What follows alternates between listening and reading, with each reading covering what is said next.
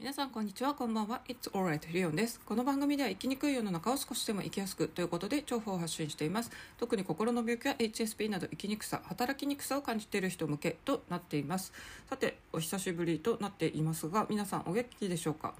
えー、っとですね、私は新しい仕事が始まって結構毎日日々疲れ果ててですね、えー、っとちょっと落ち込み気味だったりもするんですが、まあ、週末にですねショパンコンクール開催で今年はあの配信でピアニストの演奏をですね割と簡単にすぐ聴けるということでですね何？ということで、えーと、気づいてからあのこの数日各ピアニストの演奏を聴いています今日はですねこのショパンコンクールっていうのをお題に、まあ、クラシック音楽ピアノについて私もピアノをやってたのでちょっと語りたいと思います。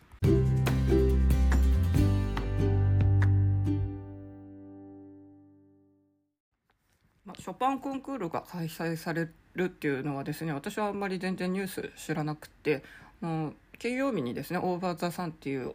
堀井美香さんとジェーン・スーさんのあのポッドキャスト番組毎週私は楽しく聞いてるんですがそこで堀井さんがピアノ好きで、まあ、かつてブーニン大ファンだったということでですねショパンコンクールの話結構堀井さんっていつも割とローテンションなんですけどショパンコンクールの話が出た途端にですね急にもう熱狂的になってそれはスーさんもですね あ堀井さんがなんかすごい情熱こもって感じが変わったというぐらいやっぱり彼女ピアノ好きなんだなということで彼女の話から、えー、と今ショパンコンクール開催中でしかもリアルでですね配信動画で見れるっていうことを知りまして何？ということで私も今回ですねあの週末日々疲れている中なんか疲れからですねなんか疲れが抜けなくて結構気分的にやさぐれ落ち込んでたんですけどもあのピアニストたちの素晴らしい演奏で心癒されています。で今回ですね日本人のピアニストがすごい活躍してるっていうのもなんか日本人からすると嬉しいし楽しいことですよね。なんかスポーツの世界はじめこういうピアノとか芸術の世界でも何でもですね。日本人ってすごい優秀な人が多いのに本番で実力を出せずにですね。多分緊張してしまうからということでなかなかこう世界に出ていけなかったってかつては言われてたんですがまあオリンピックとかこういうピアノなりですね。いろんなバレエとか世界的なこうコンテストとかで今は日本人がすごいいい成績を残すようになりましたよね。私今ですね新しいオフィスにまあ追勤しているんですけどもしかもですね10月に入って割とすぐにですねこの今週事務所が移転したのでですね結構通勤経路がいきなり変わったんですがそこの通勤経路の途中にはですね体操のあの個人銀メダ金メダリストの橋本君のポスターあんばしてる姿があって私はそこを通るたびに「おはよう橋本きょん」みたいなですねキモい体操ファンみたいな感じとなっていますが、まあ、橋本君のあの活躍見てもですね本当にあの体操の着ピタとかですね19歳ながら世界でもう金メダルの実力が出せるっていうようなあの若者が本当に増えてきているっていうことで、まあ、ショパンコンクールこれ年齢制限があるんでみんな若いうちにあの成績残したいということで、まあ、例えば。えーと、蜂蜜と遠雷遠雷と蜂蜜でしたっけ？あの私それ映画も見に行ったんですが有名な小説のあの実写化の話でもあった通りですね。こうコンクールっていうのはまあ年齢との戦いでもあるのでですねいろんなこうなんか青春の群唱劇じゃないですけどもそこでいろいろあったりするわけなんですけども。そうですね。ショパンコンクールかつてはやっぱり実際に見に行く人以外はですね直接その雰囲気を味わえない世界でしたよね。私がショパンコンクールの流れをこうなんとなくこういうもんなんだって感じれたのは漫画原作の、まあ、アニメ「ピアノの森」、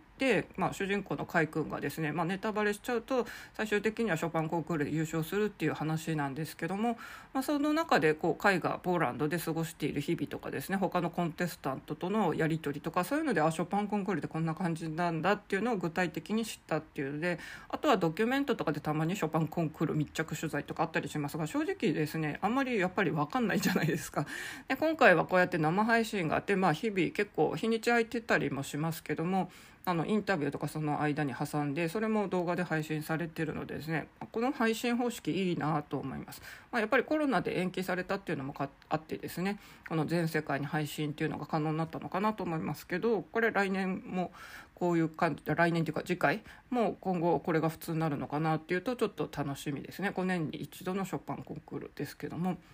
で今回日本人が本当にたくさん勝ち進んでいる。でもですね3とサードラウンド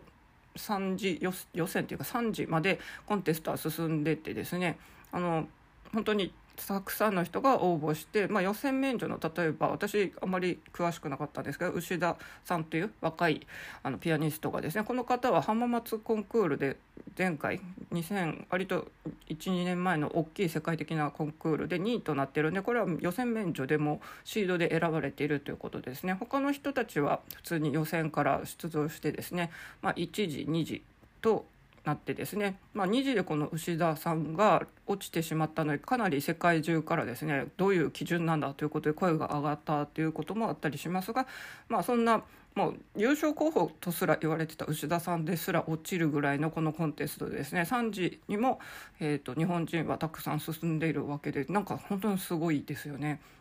私はこのメンバーの中ではですね反田さんをまず一番にちょっと着目しています。あの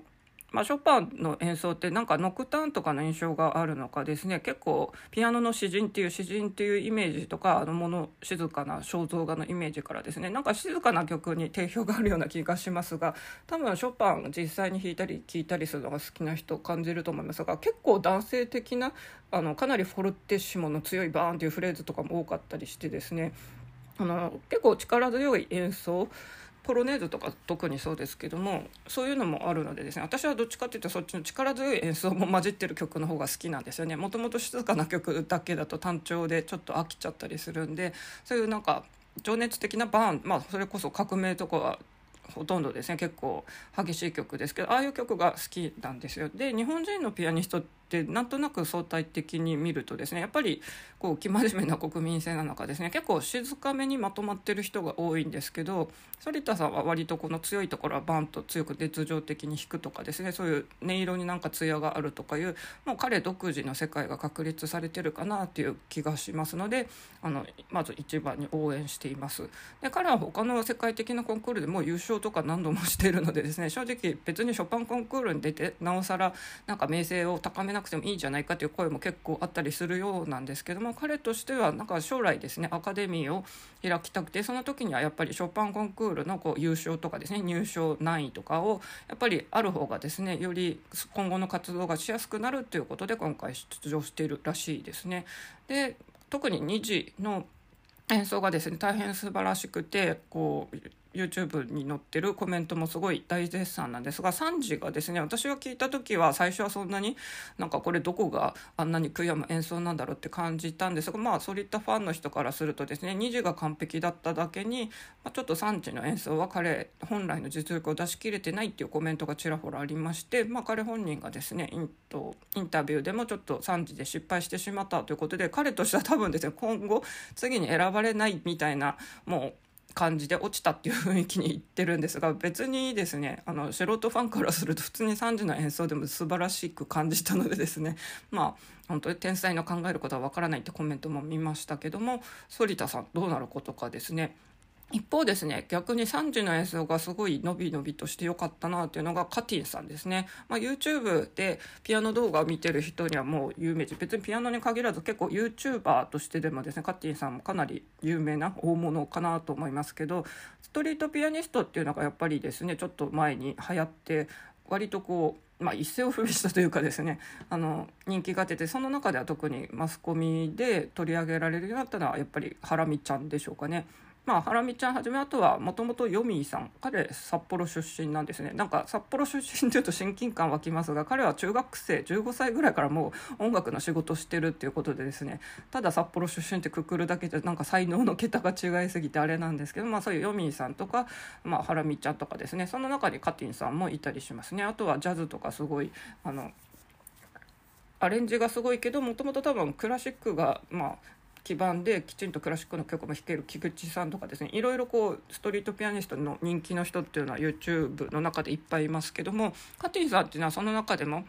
アレンジはやっぱりできてすごいんですがもともとはやっぱりクラシックの人ということでですねきちんと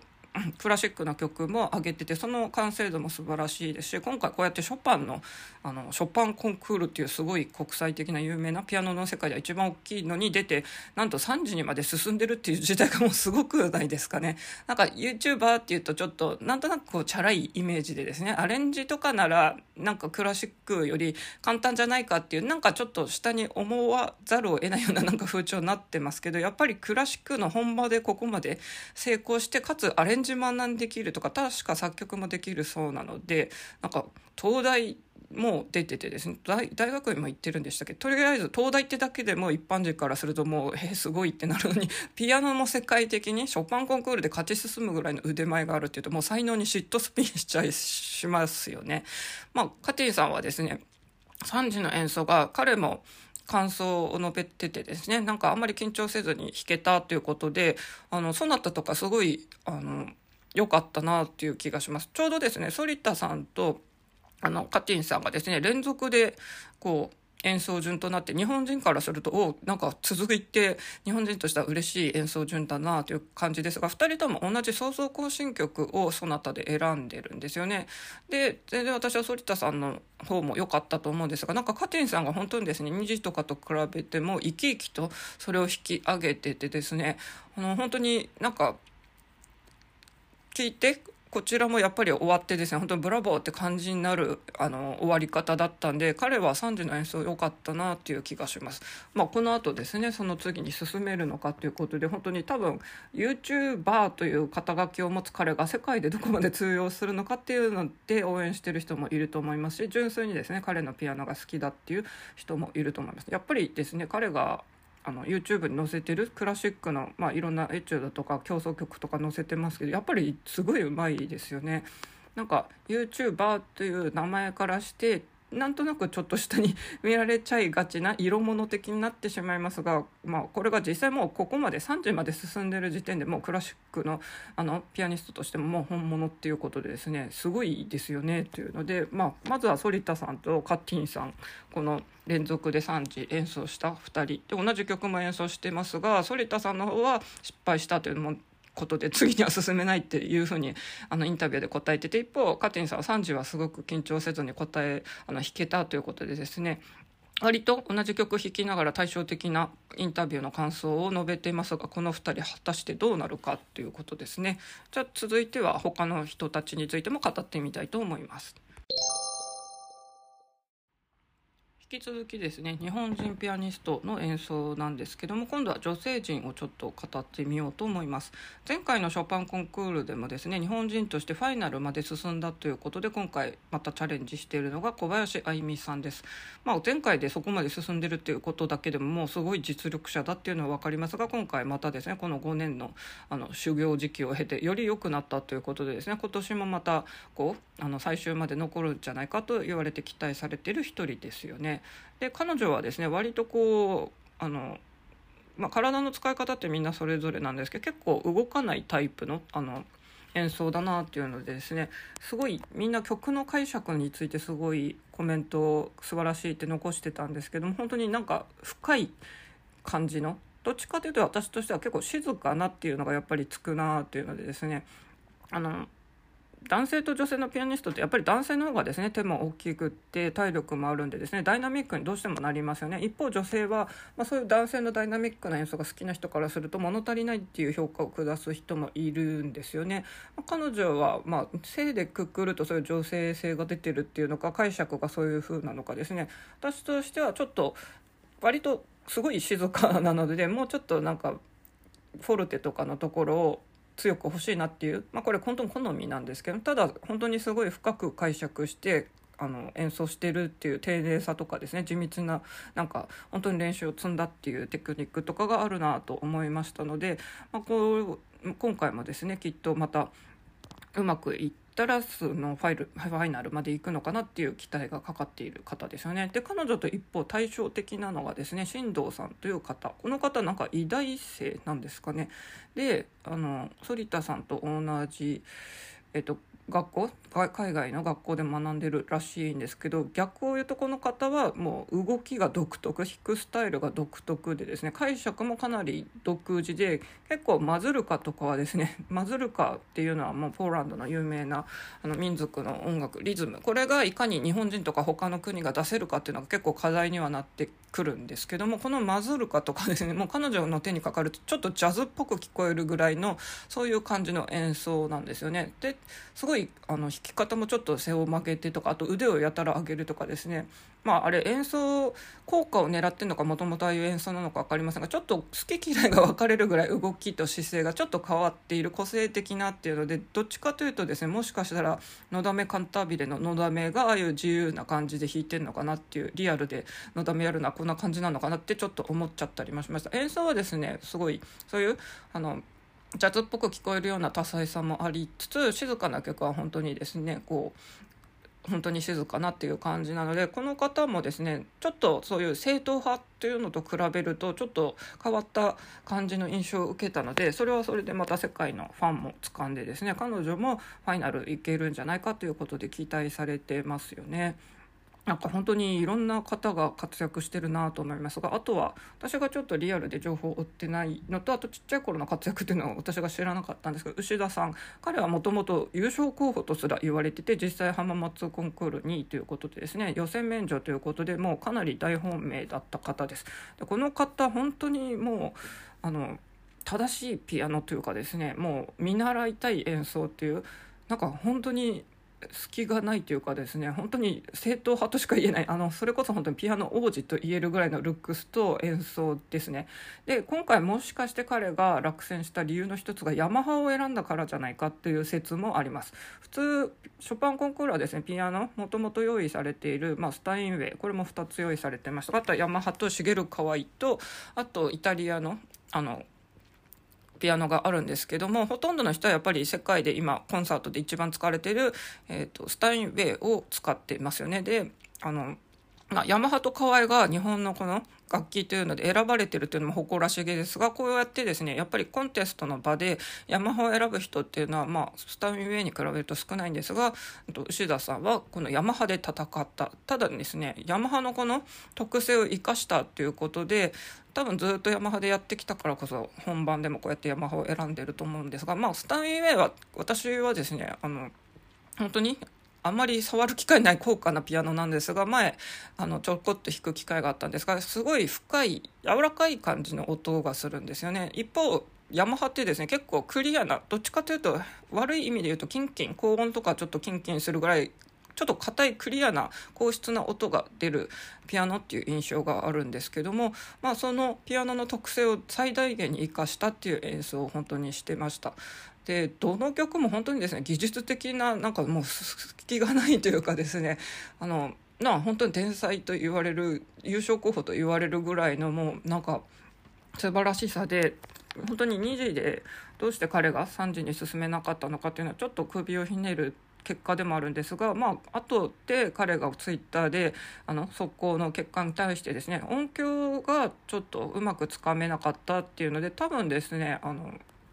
やっぱりネットの動画と本番のホールの響きっていうのは全く異なるって言われているのでホールでもしかしてですねあんまり音が響かなかったのかなっていう印象もありますね彼の発言からすると。なのでちょっとですねあの私たちから見たらすごい2時の演奏素晴らしいじゃんと思ってもですねホールであまりもしかして音が響かなくて本当は強く聞こえてほしい音が聞こえてなかったとしたら、まあ、それはやっぱり落選の原因になっちゃうのかなというのはこれはですね動画じゃやっぱりわからないのでそれは審査員がそう感じたっていうことと多分ですねあのファンのあの聞いてた人たちの演奏終わってからのあのブラボーとかみんな拍手するところもですねちょっとそこまで盛り上がりがなかったっていうふうに分析されているのでちょっともしかして迫力のない演奏になっちゃったのかなっていう、まあ、勝手な素人の推測ですけども。いやでも本当にピアノのあのテクニックからその彼が紡ぎ出すですね。なんか本当になんか正しいショパンの解釈みたいな感じですけどもその素晴らしさっていうのはもうなんか完成されてる気がしますので、まあ、また次回あの目指すのもありですし、まあ、すでにもうプロとして活躍しているので今回この、まあ、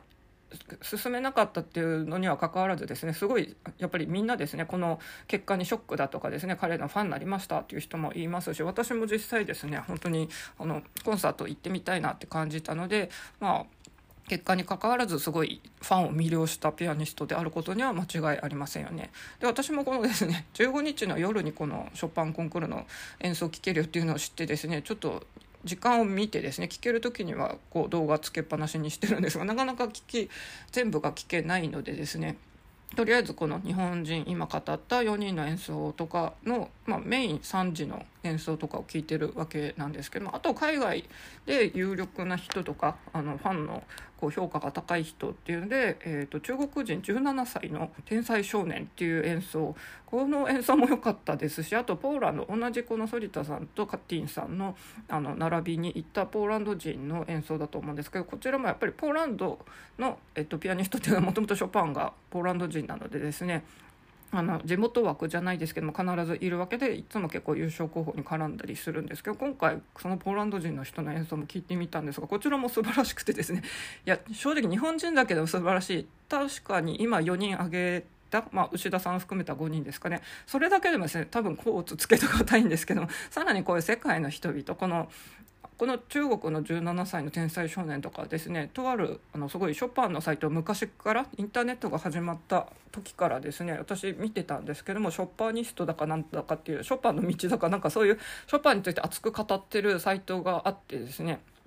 やそのサイトまだあるのかなって探索したらまだ活動しててまあしばらくは更新止まってたんですけど今回ショパンコンクールってことで新たに記事がこの人が感想を書いているのがあってこの人がですね1位候補に挙げてるんですよ。この人あ多分めちゃくちゃ本当にあの弾ける人なのでこの人が1位と挙げるなら結構すごいんじゃないのかなと私は個人的にこの中国の17歳天才少年の結果も知りたいですしあとこのポーランド人ですね。この人はやっぱりポーランドっていうのでもかなり有利っていうと変ですけどもみんな注目してるので多分本当にあの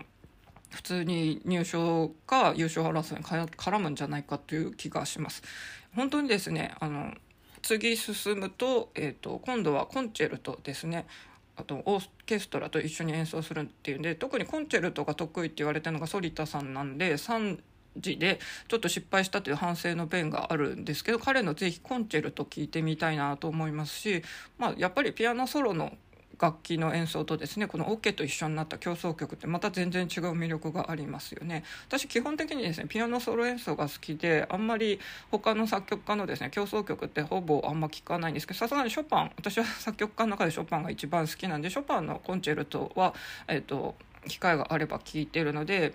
ちょっとコンチェルト楽しみだなと思います本当に誰が残るかっていうことで大接戦ですよね。も楽しみですけど皆さんもちょっとショパンコンクールクラシック音楽興味ある人もない人も今回とにかく日本人が大活躍しているのでですね日本人の演奏だけでも是非聴いてちょっとショパンの素晴らしいこの名曲の数々ピアニストがどのように解釈して演奏してるかっていうのを楽しんでいただけたら芸術の秋でもありますのでいいのかなと思いました。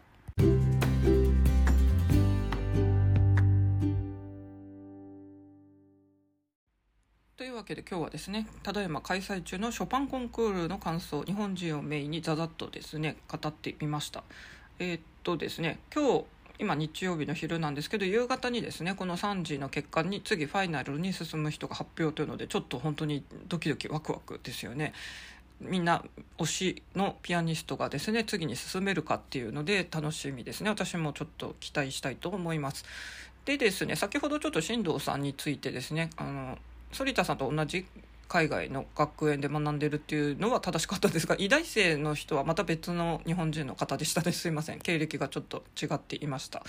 でですね、まあ、こういう世界的なコンクールで活躍する人っていうのを考えると、まあ、ピアノ習ってた人って日本では特にあの多いと思います。かつてのこうなんか習い事のやっぱりですねベスト3というか数が多いのがピアノ、まあ、特に女性が多かったとは思いますが男性も普通にですね子供の頃ピアノやってたよっていう人結構いるんでですねあのピアノっていうのが一番この楽器の中ではみんな親しんでいるものの一つかなと思いますけど、まあ、皆さんコンクールやオーディションとか参加されたたことはありますかね。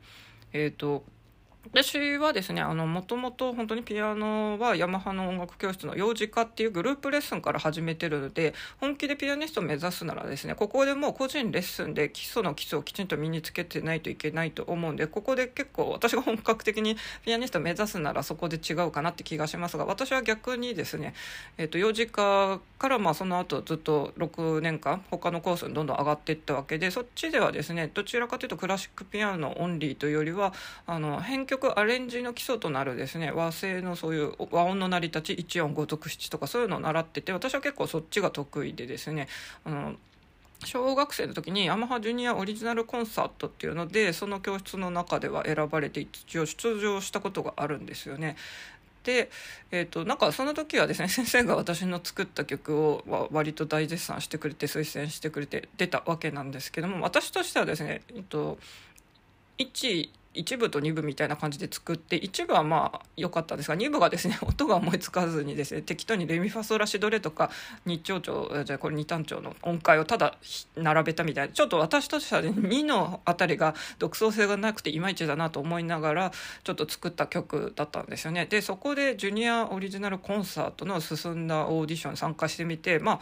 あのピアノとエレクトーンがちょっとなんか一緒になってたのか忘れましたけどやっぱりエレクトーンはですね あの電気の力で音をいっぱい鳴らせるんであのちょっとの技術でもかなり聴かせられるのがあってちょっとずるいなって思ったのが本音ですがちょっとピアノの方の演奏私は他の人の聞いたのか聞いてないのかもう記憶ないんですけどもとりあえず私はそこで選進まずに終わったんですよね。なんで一応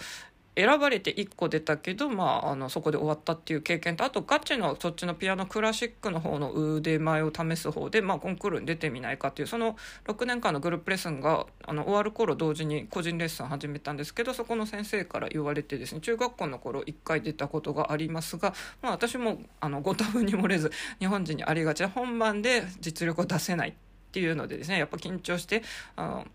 先生から、まあ、本番このままいけばいいねっていう感じだったんですが 本番全然うまく弾けずに普通にそのまま落選して私はその時点中2だったかなで私はピアノ好きだけどもピアニストになる才能はないなっていう自分である意味才能に見切りをつけたっていうのがありますね。あのこういう子どもの習い事とかってですね本当に何が向いてるか向いてないのかっていうのを試すのにいいんじゃないのかなと思ってあの本当に親御さんに伝えたいですけど子どもがこれ向いてない私は嫌いだ好きじゃないんだって言ってるのは割とですね早めにもうやめて次のに行かせた方がいいと思います。特にピアノはですね嫌いなのになんか3年間は続けるべきだとかでですね無理やり弾かされてる子のなんと多いことか。で私は変な話ですねヤマハそうやってグループと個人とどっちもやってましたが正直12年間習っててあの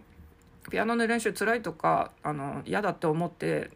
まあ、あの高校に入ってからちょっとですね勉強忙しくてずる休みしたこともありますが基本私は楽しかったんですよ。やっぱ好きで向いてたことの一つですよね。それ楽しくやってる子はいいんですけども楽しくないのにやらされてた子っていうのはもうクラシックピアノとかに将来拒否反応出るだけで何のプラスにもならないんでですね。もう子供があまりにもちょっと向いてないピアノの練習とっても辛いんだって言ってたらもう本当にさっさとやめて次のあの習い事にするなり、まあ、もう高学年高校生とかだったらもうやめて勉強にね 熱心に取り組んだ方がいいと思います。正直私の教え子さんの中にもですね親があの絶対高校の3年間終えるまでピアノを続けろっていうのでですねその子自身は全然好きじゃなくていやいややってたのにあのやってやらされてる子がいました。が正直ですね あの家庭教師業とか実行主義をやってるものからするとそのピアノのこんなにいやいややってる時間はですね勉強時間に当てるために本当にあの大学進学考えてるならピアノもうやめてもいいんじゃないですかって私も一回言ったことあるんですが親の方針で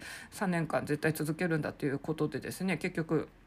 ずっとやめずにいたっていうのもあったりして本当にその時間勉強に当ててほしいんですよ。正直ですねそのお子さんはあの大学受験のためのあの時間ギリギリに3年になってからやってますけどやっぱり時間足りないんですよね基礎。本当に高1高2でやるべきことをやれてないので高3で苦労しているのでそういうのはですね本当に向いてない子にはあの割と早いうちにやめさせて向いてることなりその時に使うべき時間使った方がいいと教育業界にいる私は思います。なんで習い事ですね。まあ私がこうピアノをやっててまあ、プロになるかとか、まあ、普通にただ習ってる子がプロを目指してそもそもグループレッスンから始めてる人がですねそんなあの高名なやっぱり有名な先生についていって音大に行くっていうのがピアニストのこう登竜門みたいなルートがあるんでそこに乗ってない人は結構厳しいと思うんですけども、まあ、そういうですねうちの親もなぜかですね私が高校本当に北海道一のあの進学校も行ける実力があるって先生に言われて私は嬉しかったんですけども親に報告したらですね「あれあなたなんか音大付属の高校に行くんじゃないの?」って言われて母親が私にピアニストになってほしいとかなれとか一切言ったこともないのですよ。でオーディションも落ちてるのですよ。なのになぜか母親はですねその北海道一偏差値よりもピアノの方に進まないのって疑問で言ってきたっていうのは私はなんじゃそりゃと思ったんですよ。でも私は自分の中2のオーディションですんなり落ちたっていうその緊張して実力が出せなかったっていう自分の結果を分析してですね私はこの緊張して実力が出せない時点でピアニストの道選んだところで本番で失敗するならダメだと中2で見切りをつけて私はその道を選ばなかったんですよね。なんでそういうあの自分の将来に向けての取捨選択の一つに習い事はなると思うんでこうやって挫折経験で私はこの道プロはなれないっていう諦めの経験っていうのもありだと思うんですよね。私がその実力もないのにもしですねピアニスト憧れるからっていうんでそこでせっかくあのその高偏差値の高進学校に進むことより、まあ、ピアノの道を選んだところで私がどうなってるかっていうのもちょっと謎なんですね。私は結局やっぱり勉強学ぶことが好きだったのでそっちの、まあ、ピアノの道じゃなくて高校普通に進学して大学行ってっていうこの今の道の方が私としては良かったなと思ってるし自分が決めたことなんで別に何とも思わないんですけどももし無理やりやらされてる子はですね本当にあの親親の方に伝えたいですけど親がそこは見極めて子どもの気持ちを汲み取ってきちんといやいややってるのかどうかっていうのもきちんと観察してですね親があなた本当に好きじゃないならじゃあやめようかって言わないと子供はやめれないんですよ。親はやっぱ力を持ってるんで。あのさっきピアノの例、まあ、私は教える仕事をしてる立場で言うので教育として親の両親の方に言いたいんですけども別の例ではですね英語ですね。海外に毎年行ってて英語を話す機会もあるからっていうことで子供そのお子さんは高校生で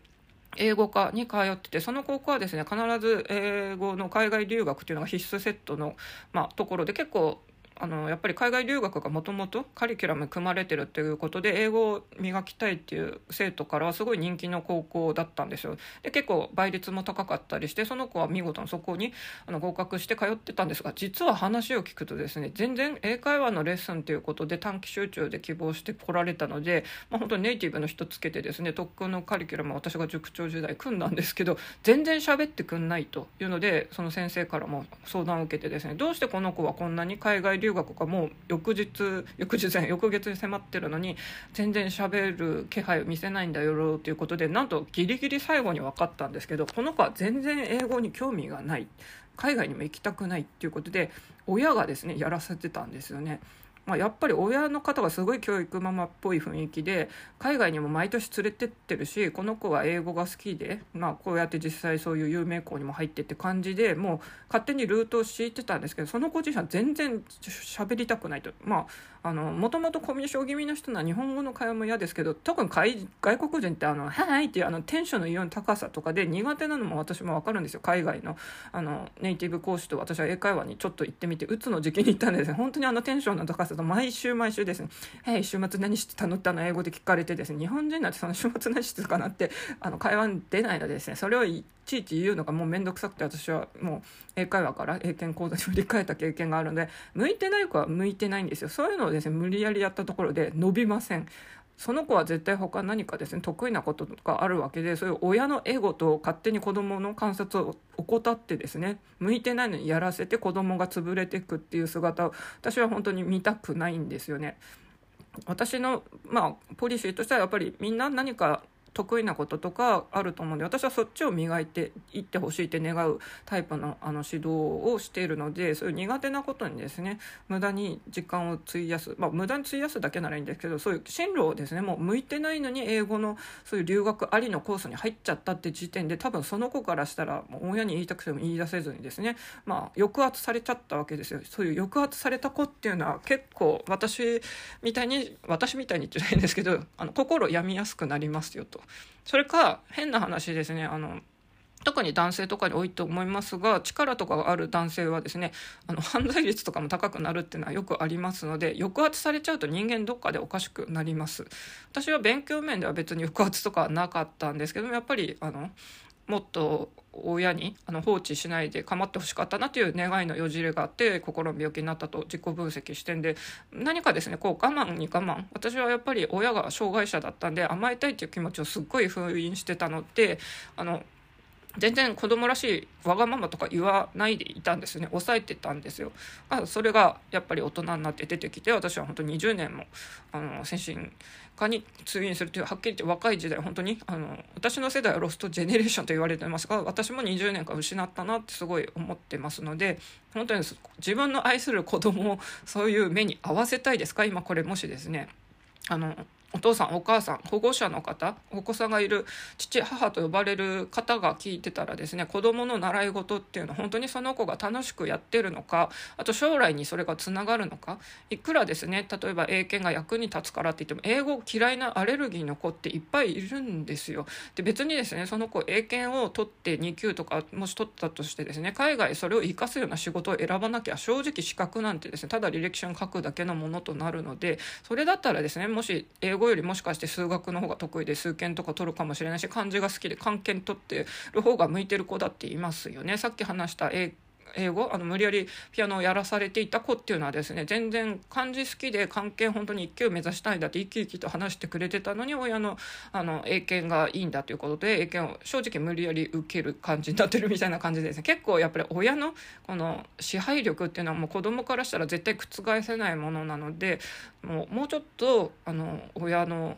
親の方って変ですねあのそういう子供いる方はですねちょっと柔軟性を持って子供の得意なところを伸ばしてあげたらいいのにっていうのは私はまああの教える立場の仕事してるものとしては強く訴えたいと思いますちょっとショパンコンクールからですね、まあ、自分のオーディションの体験を経てあの向き不向きのこの見極めとかってやっぱ大切だと思うんですよね。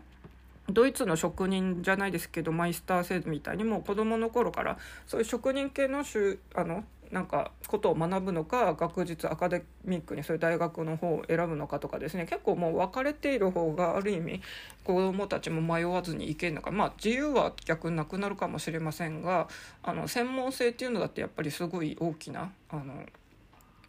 ギフトというかその持ち主タレントになるのでですねやっぱり今の世の中素人が誰でも発信できてるんですけど正直素人の一個人が何か言ったのって信用に値するかっていうと非常に謎じゃないですか。でもやっぱり専門家例えば YouTube で昔化粧品の開発をしてたっていうですね確か住翔さんでしたっけ？あのあの方がこの成分はってやって YouTube でですねこの成分が入ってるからいいんですよっていうとやっぱり信憑性あるじゃないですか。そういう仕事をしてたある意味プロですから。もうこれれからの時代のですねそういう YouTuber とかはそういうプロとかじゃないともう誰も見ないよっていう風に正直くだらない本当に動画どうでもいいような動画いっぱい溢れてるじゃないですか。なので専門性を身につけるっていうのは生き残りの術としては全然ありだと思うのでですねいかにその何を選ぶかっていうのは本当に親のですね子供にこういう道を歩ませたいんだっていう勝手な思い込み決めつけもうこれからですね本当に個人の時代って言われてるのに私たち昭和世代の親がですね自分の経験のみであの子供に押し付けるなんていうのは私ははっきりともう言語道断だと思ってますあの子供に押し付けるなら親はですねあの子供に配られている今クロームブックとかの使い方を熟知して自分で勉強しましょう自分でビスケットとか教えれるようになってから何か言えばどうですかっていうぐらいやっぱり変化についていかないともうどうしようもない時代です日本人は特にそういうの苦手なのであの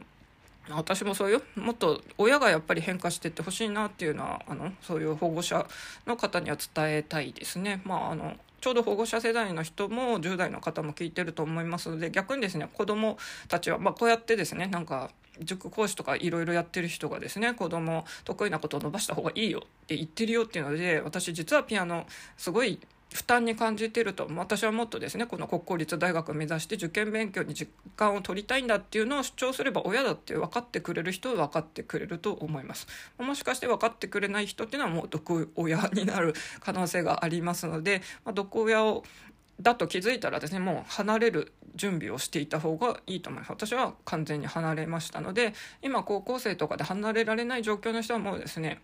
とりあえずあの一人暮らしの大学とか、まあ、奨学金とかうまく利用してですね離れてだんだん距離を取っていくっていうのがいいと思います。まあ、これ子供がちっちゃければちっちゃいほど親からの支配って逃れにくくなるんで本当にあの虐待の親とか毒親持ちっていうのは本当に経験者じゃないと多分辛さわからないと思いますがそうですね小中学校だとなかなか相談しにくいかもしれませんが今はスクールカウンセラーとかですねあと何かいろいろ相談あのネットでもですね命の電話とかあったりしますのでもう誰かに相談しましょう。私も本当にもうその親が障害者だってんでわがまま言えないとか何か買ってとか全然私言わないでまあ当然だと思ってましたがやっぱり我慢してたんですね。私もなんかもう泣きわめいてですねあれが欲しいギャーとか本当に時短弾で転がるようなあのおもちゃでやってるようなの私は全然やんなかったんですけどああいうの本当に今だったらああいうのやっとけばよかったなって思います。抑圧された心っていうのはいつかですね。心も体も蝕みます。私は婦人科の病気血固まる病気にもなってますけどどっちか出ますよ。本当に。あのこれ大人も子供もみんなに言いたいですがなんかどっか我慢し続けてたらいつか心か体で病気になりなります。がんもですね結構この我慢強い人がなりやすいって言われてます。何かですね本当に耐えに耐えてきた人っていうのはどこか病気になりやすくなります。あの本当にチャランポラになんかいい加減に生きてる人の方が意外と鈍感力高い人の方がですね生存率高いと思います。なんか真面目なのがいいとされる日本人からするとですねそんなバカなって思いますが本当にあまり何も気に留めないで好き勝手に生きてる人の方が本人としては生きやすいです。ただそれ周りの人はいい迷惑を被ったりするのでそこはバランス感覚を持ってあの周囲の人も気にしつつ自分自身はなるべくこう自分が生きやすいように生きていけたらいいですよねというのはちょっと私自身もそれができてるかどうか分かりかねますけども、えっと、ちょっと音楽の話からなんか熱く語ってしまいましたが今日はこれで終わりにしたいと思います。大丈夫だよ大丈夫あなたはここにいるだけでいいんだよというわけでそれではまた。